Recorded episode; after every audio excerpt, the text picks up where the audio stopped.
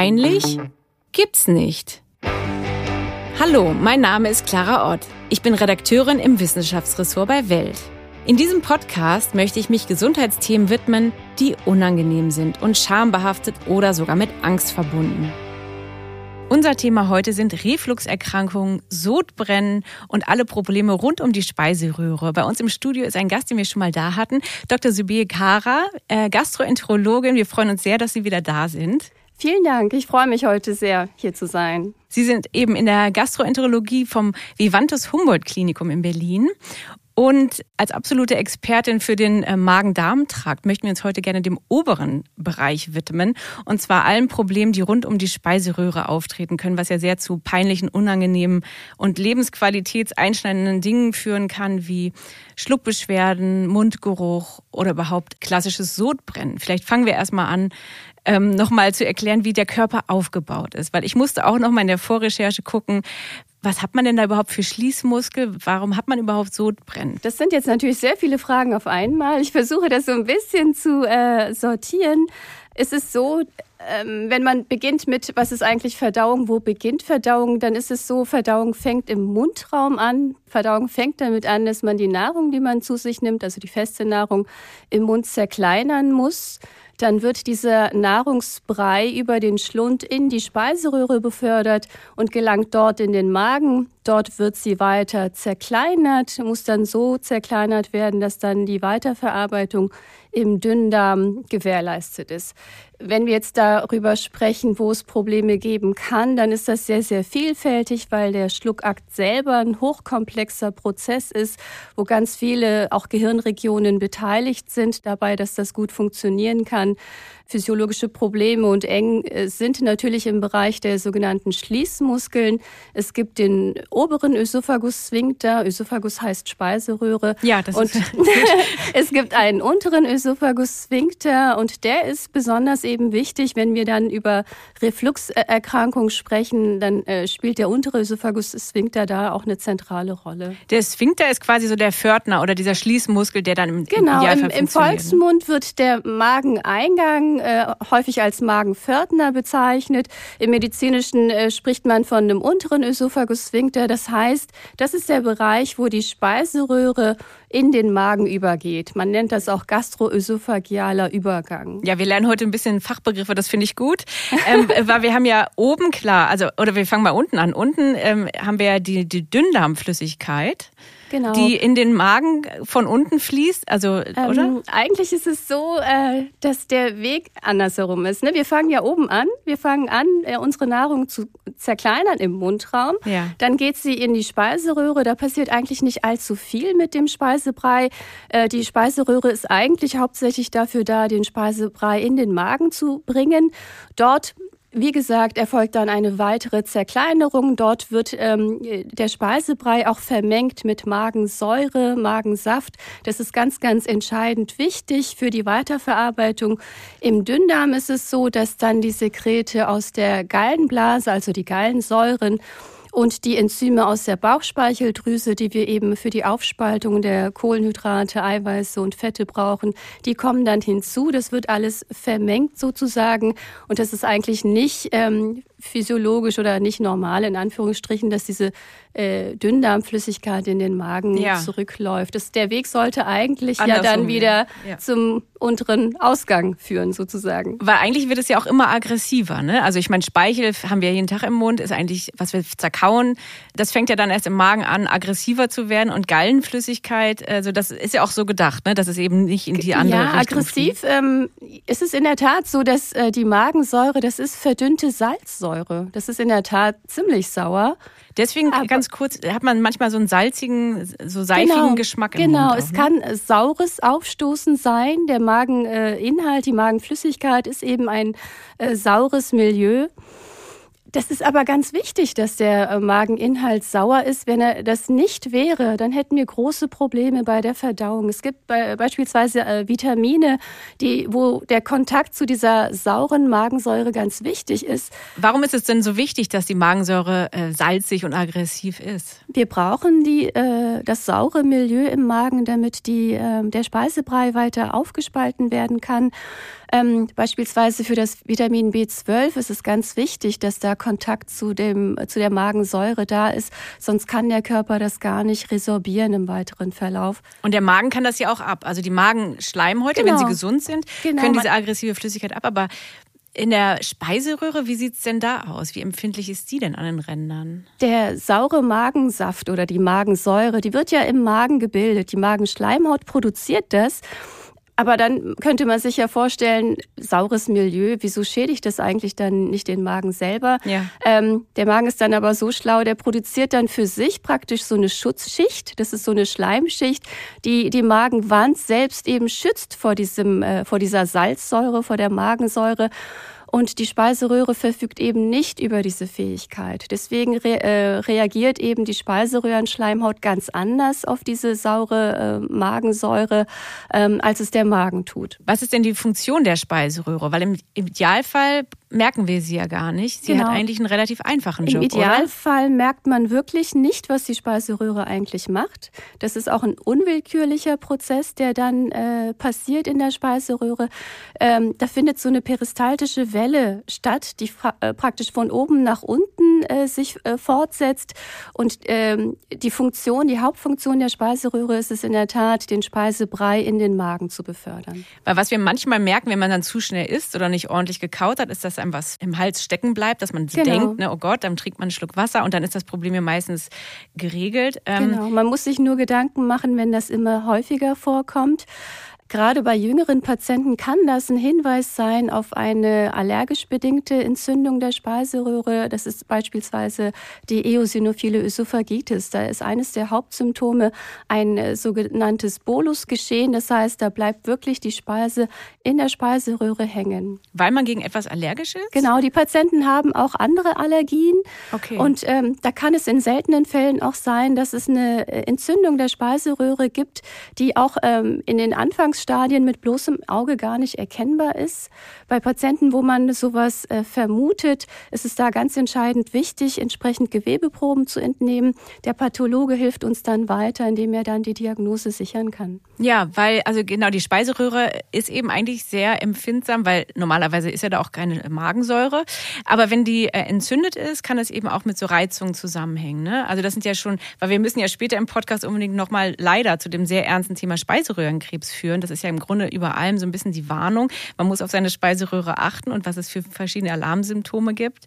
Weil ähm, was, was kann noch zu Entzündungen führen? Es ist so, dass ähm, der Oberbegriff äh, ist ja die gastroesophageale Refluxerkrankung, auch als GERD abgekürzt. Wie sich das dann klinisch manifestiert, ist sehr, sehr unterschiedlich. Es kann sein, dass es nur ganz gelegentlich zu Sodbrennen kommt. Es kann aber auch sein, dass es äh, zu sehr, sehr schwerwiegenden Komplikationen kommen kann.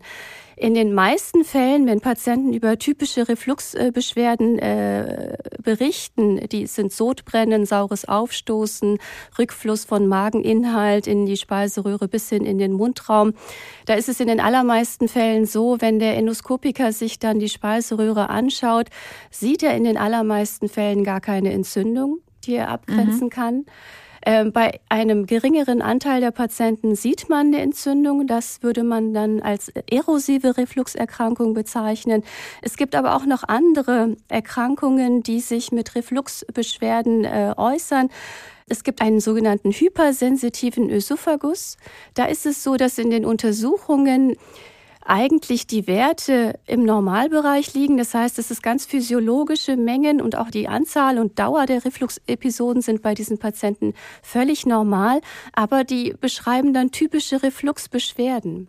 Der Grund dafür ist einfach, dass die eine gesteigerte Schmerzwahrnehmung in der Speiseröhre haben können. Okay, also die bilden sie sich nicht ein? Nein, nein, ähm, definitiv nicht. Das ist keine Einbildung, sondern es ist wirklich eine Erkrankung und äh, da ist wirklich zugrunde liegend eine verstärkte Schmerzwahrnehmung. Im Gegensatz dazu gibt es aber auch äh, sogenannte funktionelle Refluxbeschwerden. Bei diesen Patienten ist es so, die berichten zwar auch über Sodbrennen oder Aufstoßen, da ist es aber so, dass wenn man dann entsprechende Untersuchungen macht, man keine Korrelation zwischen äh, den Beschwerden und den Reflux-Episoden finden kann. Diese Patienten sind entsprechend auch schwieriger äh, zu behandeln. Es gibt auch ähm, Reflux-assoziierte Erkrankungen, die sich nicht in der Speiseröhre abspielen, sondern sogenannte extraösophageale Manifestationen zeigen können. Das ist zum Beispiel ein chronischer Husten, Asthmaanfälle, eine chronische Kehlkopfentzündung, äh, bis hin zu Zahnschäden. Das kann alles refluxassoziiert sein. Da ist ja auf jeden Fall auch, hm, stelle ich mir jetzt mal so vor, das Leid der Menschen, die betroffen sind, auch sehr groß und das Umfeld bekommt es auch mit. Also man hat ja auch dann diesen Räusperzwang, man ist heiser, man, genau, man muss. Das kann sehr ne? unangenehm sein und gerade auch wenn man unterwegs ist, äh, essen geht abends und dann eben dieses Aufstoßen hat oder eben das Mageninhalt bis in den Mund hochsteigt und man das dann wieder runterschlucken muss, das kann dann sehr, sehr unangenehm sein für die Patienten in ihrem Alltag, mhm. in ihrem Sozialleben. Und das äh, führt dann auch wirklich äh, dazu, dass die Lebensqualität als deutlich eingeschränkt äh, beschrieben wird von diesen Patienten. Also man hat dann Zahnbeschwerden, weil ne, die Magensäure greift genau. die Zähne die an, aber man greift ja den Zahnschmelz an. Das sehen wir auch. Äh, unabhängig von äh, Refluxbeschwerden sehen wir das zum Beispiel auch bei Patientinnen mit Essstörungen, zum Beispiel bei Bulimie, ist das nochmal ein ganz wichtiger äh, Faktor, den wir häufig sehen. Und dann, ähm, also bei Bulimie, ja, da, da bräuchten wir jetzt. Durch das äh, ständig selbstinduzierte Erbrechen, da kommt natürlich auch immer wieder die Salzsäure in Kontakt mit dem Zahnschmelz. Und weil das leider eben häufig äh, passiert, kann es zu Zahnschmelzschädigungen kommen. Also genau, ich glaube, das Thema Bulimie und äh, Magersucht, das könnten wir auch noch mal eine extra Folge machen. Das wollen wir jetzt gar nicht das so abbügeln. Das ja. ähm, können wir jetzt nur kurz anschneiden. Aber was ja auf jeden Fall dazu führt, ist ja dann auch Mundgeruch, oder? Weil man hat ja diesen Belag auf der Zunge oder wie, ähm, wie leiden die Menschen ja, darunter? Ja, es ist, es ist so, ähm, dass Mundgeruch in den aller, aller seltensten Fällen wirklich die Ursache im Magen oder in der Speiseröhre hat. Okay, das ist ja auch gut zu klären. In, also über 90, 95 Prozent der Fälle ist das Problem wirklich im Mundraum. Mhm. Und da haben Sie schon ganz richtig gesagt, der Belag auf der Zunge ist ein ganz, ganz entscheidender Faktor. Die Mundhygiene ist hierbei ein ganz, ganz wichtiger Faktor. Es können äh, durch Zahntaschen, durch äh, zwischen den Zähnen verbliebenen Speiseresten oder eben durch diesen Zungenbelag kann wirklich unangenehmer Mundgeruch entstehen. Das Mundgeruch kann natürlich auch andere Ursachen haben, beispielsweise bei Diabetikern, wo der Blutzucker massiv entgleist sind. Da kann man etwas riechen. Das riecht wirklich wie Aceton. Aber Sie können jetzt als Gastroenterologe nicht am Mundgeruch erkennen, dass jemand mit der Speiseröhre oder der Magensäure Probleme hat? Mit der Magensäure nein, mit der Speiseröhre jein.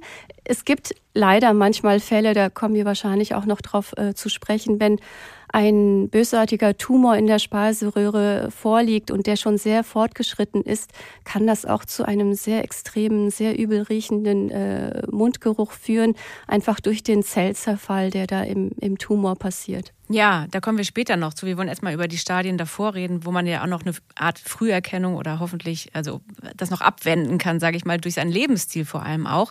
Weil ähm, es, man hat ja natürlich Rauchen und Alkohol. Es taucht, glaube ich, in jeder Podcast-Folge irgendwie auch auf, dass man das lassen sollte. Aber Sie können das natürlich auch gerne nochmal erklären, inwieweit der Lebensstil. Ähm Rauchen sollte man natürlich immer sein lassen. Immer, immer, immer. Da gibt es überhaupt gar keine Ausnahme. Ähm, auch Alkohol spielt natürlich auch eine Rolle, insbesondere hoch hochprozentiger Alkohol ist äh, ein bedeutender Risikofaktor. Was in den letzten Jahrzehnten aber zunehmend zu einem Problem führt, ist eben die Adipositas, die ein ganz entscheidender Risikofaktor für eine gastroesophageale Refluxerkrankung ist. Ähm, und wenn man sich jetzt so ein bisschen äh, schon die Schulkinder anguckt und, und sieht, wie, wie der Prozentsatz der adiposen Kinder schon ist, dann muss man sich wirklich Sorgen machen, ähm, dass eben die Anzahl der Refluxpatienten steigt und dann auch die entsprechenden Komplikationen steigen. Ja. Ein anhaltender, über Jahre anhaltender Reflux kann nämlich auch dazu führen, dass das Epithel der Speiseröhre im unteren Bereich, dass die Schleimhaut sich eben umwandelt ähm, zu sogenanntem Zylinderepithel führt. Ähm, das kann dann im weiteren Verlauf auch äh, zu Vorsta äh, Vorstufen von einer Krebserkrankung führen. Man spricht dann von einem Adenokarzinom und da ist eben die Refluxerkrankung, der Barrett-Esophagus und eben Adipositas, das sind ganz äh, entscheidende Faktoren dabei. Ja, also Schwangere haben ja auch oft Sodbrennen. Also liegt also einmal auch an dem Bauch, den man genau, hat, aber auch natürlich an der Ernährung. Ne? Es liegt also wirklich am, am Druck im Bauchraum mhm. und bei Adipositas ist es so, dass äh, vor allem das viszerale Fett das Problem darstellt. Also wenn mhm. jetzt jemand eine Birnenform hat, wäre die deutlich gesünder in Anführungsstrichen, als wenn jemand wirklich viszerales Fett hat und eben so eine Apfelform hat. Das mhm. ist deutlich ungesünder.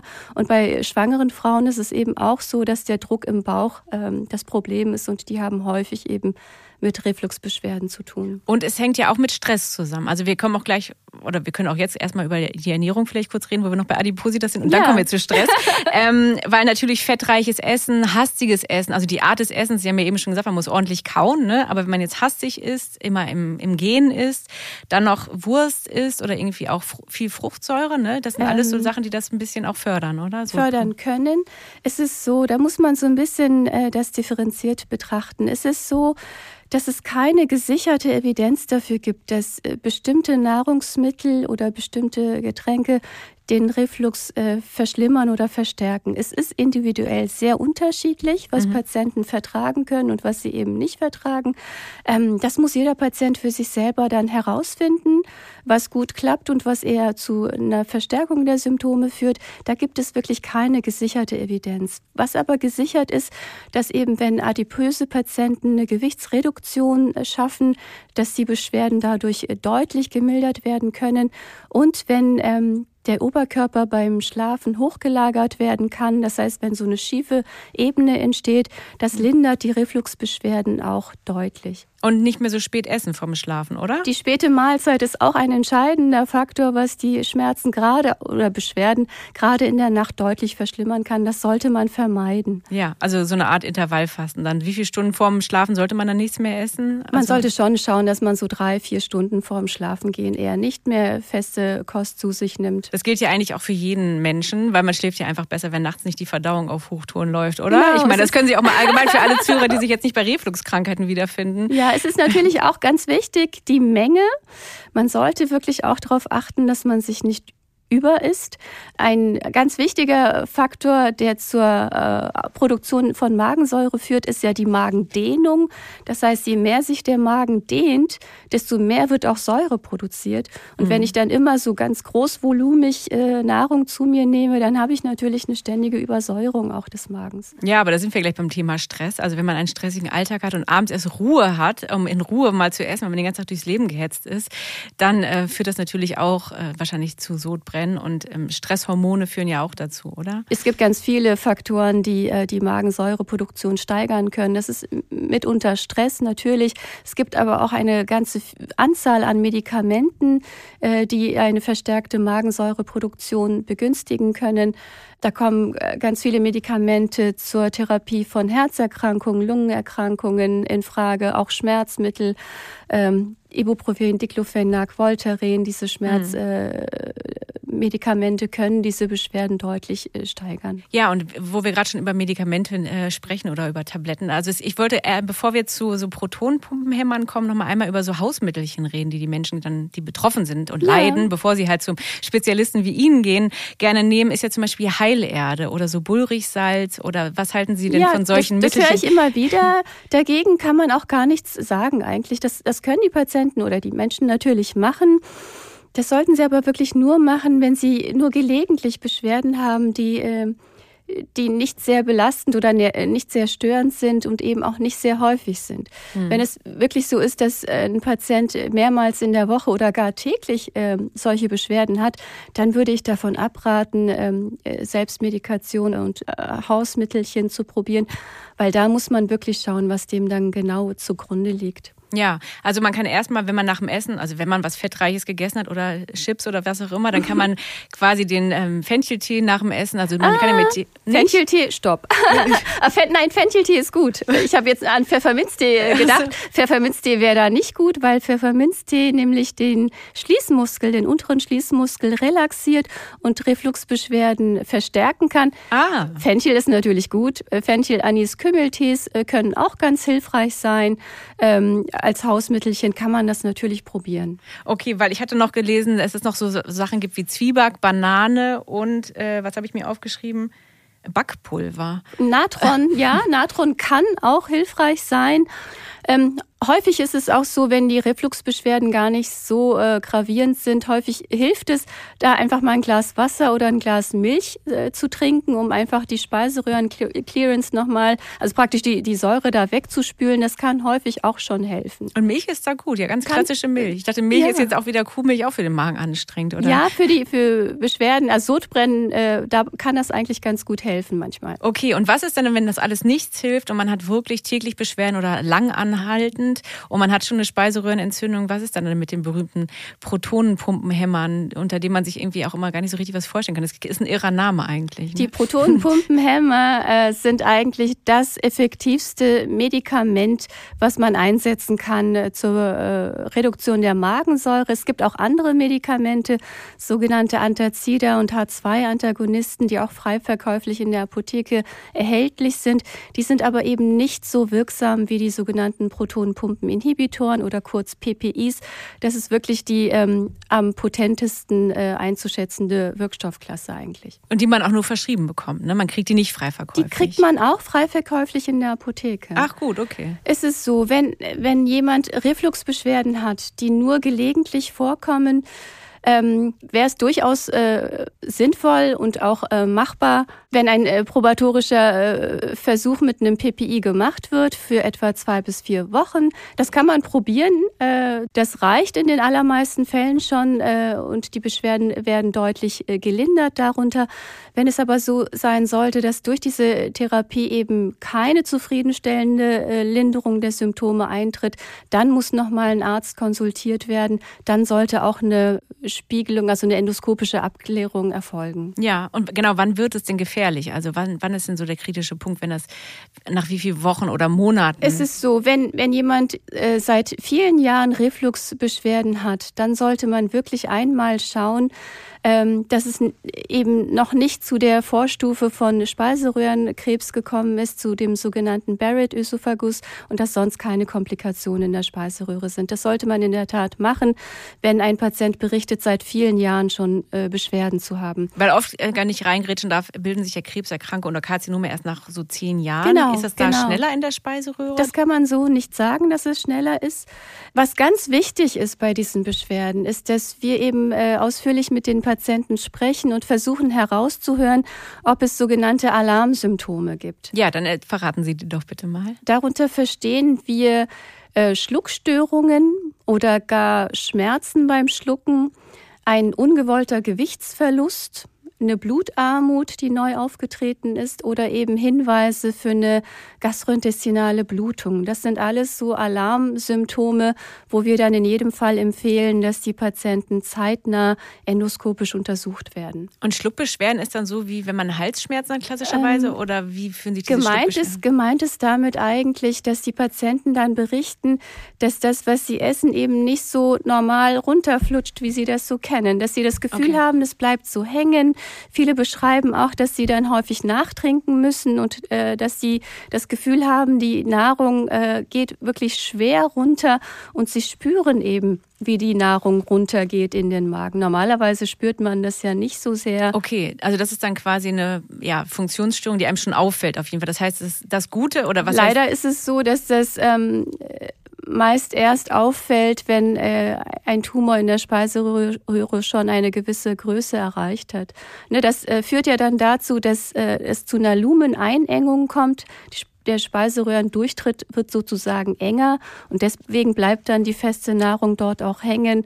Und häufig ist es so, dass die Patienten das leider erst sehr spät wahrnehmen und äh, In okay. den Anfangsstadien eher so, ach naja, dann trinke ich halt was nach und das geht schon wieder so ein bisschen vielleicht äh, vernachlässigen oder ignorieren. Okay, aber eigentlich haben diese Menschen oder Patienten und Patientinnen dann vorher immer Sodbrennen gehabt, jahrelang, oder? Das haben sie dann schon gemerkt, oder? Man hatte andere Beschwerden, die man so ignoriert hat? Das ist ganz, ganz unterschiedlich. Also okay. ähm, die Wahrnehmung von, von Sodbrennen oder, oder Reflux kann sehr unterschiedlich sein. Wir haben äh, sehr häufig äh, Patienten, die über ganz äh, typische und auch wirklich sehr störende Refluxbeschwerden berichten. Und wenn wir die untersuchen endoskopisch, also wenn wir da eine Magenspiegelung machen, sehen wir eine völlig reizlose äh, Speiseröhre, die keinerlei Entzündungszeichen äh, zeigt. Okay. Und dann sehen wir aber Patienten, die nur so leichte oder kaum Beschwerden angeben eigentlich. Und wenn man die endoskopisch untersucht, haben sie teilweise wirklich schwerwiegende Entzündungen bis hin zu Verengungen und nehmen das eigentlich gar nicht so wahr. Das heißt, die Wahrnehmung von mhm. Refluxbeschwerden ist sehr, sehr unterschiedlich und korreliert leider auch nicht immer mit dem Bild, äh, das man dann vorfindet, wenn man diese Patienten untersucht. Liegt es auch daran, dass man sich quasi auch daran gewöhnt, dass man denkt, man, es ist halt so, wenn man isst. Man muss halt, äh, man hat, merkt es halt danach, wenn man was gegessen hat und man hat halt morgens. Die Wahrnehmung ist dann wirklich sehr, sehr unterschiedlich. Und wie ist es überhaupt mit den Stimmbändern? Weil es kann ja auch zur Heiserkeit führen und eben dieses Räuspern, dass man irgendwie, dass die Stimme sich heiser anhört. Genau. Ähm, was jetzt ja alles noch lange vor dem Karzinom ist. Aber äh, wie, was ist denn das für ein Alarmsymptom? Das sind die sogenannten extraösophagealen Manifestationen das der Refluxerkrankung. Ja. Das ist schön, dass Ihnen das so leicht rüberkommt. Okay, ähm, also die Nebenkriegsschauplätze oder wie? Genau, genau. Die Schauplätze sozusagen, die nicht äh, die explizit die Speiseröhre betreffen, sondern eben auch höher gelegene Areale betreffen. Das kann schon ein sehr belastendes äh, Problem sein für die Betroffenen. Häufig ist es so, dass uns die HNO-Ärzte diese Patienten dann zuweisen mit dem Verdacht, äh, dass diese Beschwerden eben auch refluxassoziiert sein äh, können. Die Behandlung dieser Patienten ist allerdings äh, schwieriger als bei Patienten, wo sich die Refluxbeschwerden eben auf die Speiseröhre begrenzen. Häufig ist es so, dass man diese Patienten deutlich länger mit den sogenannten PPIs behandeln muss, damit man eine Symptomlinderung erreichen kann. Okay, und äh, was ja auch in dem Bereich liegt, und deswegen ist ja Speiseröhrenkrebs auch sehr gefährlich oder sagen wir mal aggressiv, weil die äh, Lymphdrüsen in der Nähe sind. Ne? Vielleicht können Sie das nochmal erklären, weil. Es ist so, äh, in der Speiseröhre gibt es zwei verschiedene Entitäten von Speiseröhrenkrebs. Die eine Form, das ist das sogenannte Adenokarzinom, das ist eben lokalisiert in der unteren Speiseröhre, also am Übergang der Speiseröhre zum Magen der sogenannte gastroesophageale Übergang. Diese Karzinome sind äh, refluxassoziiert ja, das, mhm. da spielt Reflux und eben, wie vorhin gesagt, Adipositas eine wichtige Rolle. Und dann gibt es eben auch Plattenepithelkarzinome der Speiseröhre. Da sind die Risikofaktoren andere.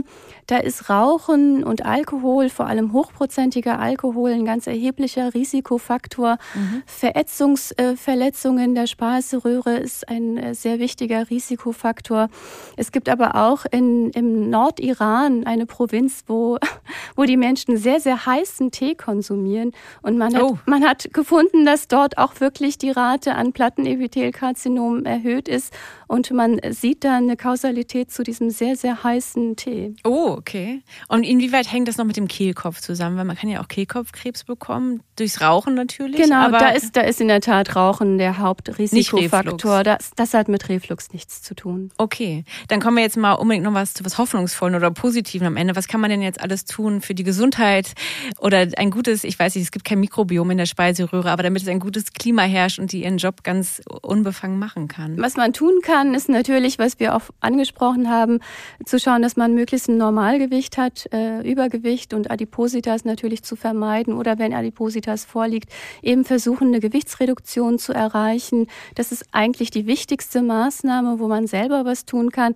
Ansonsten kann man natürlich schauen, dass man sich vernünftig ernährt, ähm, nicht so großvolumige nicht sehr fettreiche, hochproteinreiche äh, Kost zu sich nimmt, um den Magen eben nicht zu überlasten in seiner Funktion. Und wenn man eben das Sodbrennen mit den Hausmittelchen nicht selbst im Begriff bekommt, nach welchem Zeitraum der Selbstmedikation sollte man zu Ihnen kommen oder zu einem Ihrer Kollegen? Wenn diese Beschwerden wirklich äh, wöchentlich oder sogar mehrmals in der Woche auftreten, dann sollte man wirklich einen Arzt konsultieren.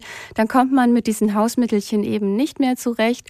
Und das ist dann wirklich der Zeitpunkt, wo man einen Protonenpumpeninhibitor einsetzen sollte. Und wenn man jetzt jemanden in seinem sozialen Umfeld hat, einen Kollegen oder Partner oder Familienmitglied, der sich ständig räuspert und immer irgendwie heiser wirkt, äh, kann man dann auch mal fragen, ob der nicht vielleicht mal zum Gastroenterologen gehen ja, sollte? Wenn, der erste Schritt wäre natürlich, äh, dass man zum HNO-Arzt geht. Ja, okay. Die extraösophagealen äh, Refluxmanifestationen sind jetzt nicht ein sehr, sehr häufiges Krankheitsbild, sondern diese Patienten haben wahrscheinlich primär wirklich ein HNO-Problem. Mhm. Aber wenn da alles abgeklärt ist und die Beschwerden bleiben, dann ist es natürlich völlig richtig, auch ein bisschen weiterzudenken. Genau, weil gerade so Räusperzwang kann ja auch, ähm, weil wir dann den Deckmantel hier der Peinlichkeit haben, auch äh, sehr unangenehm sein und auch nerven. Persönlich ne? kenne das leider leider nur zu gut. Ich habe äh, allergisches Asthma und habe morgens immer so einen Räusperzwang. Das ist immer sehr unangenehm. Wenn ich mit meinen Patienten sprechen muss in der Früh, dann ist mir das auch häufig unangenehm. Genau, bei, bei Asthma-Patienten, das ist natürlich, das wäre vielleicht auch mal eine gute Folge, weil wir, ja. ich wollte Sie gleich noch fragen, was Sie noch für Anregungen haben. Wir haben ja schon so viele mitgenommen, weil ich finde eigentlich das Thema Bulimie oder Magersucht sollten wir auch auf jeden Fall auf unsere Liste der Podcasts nehmen.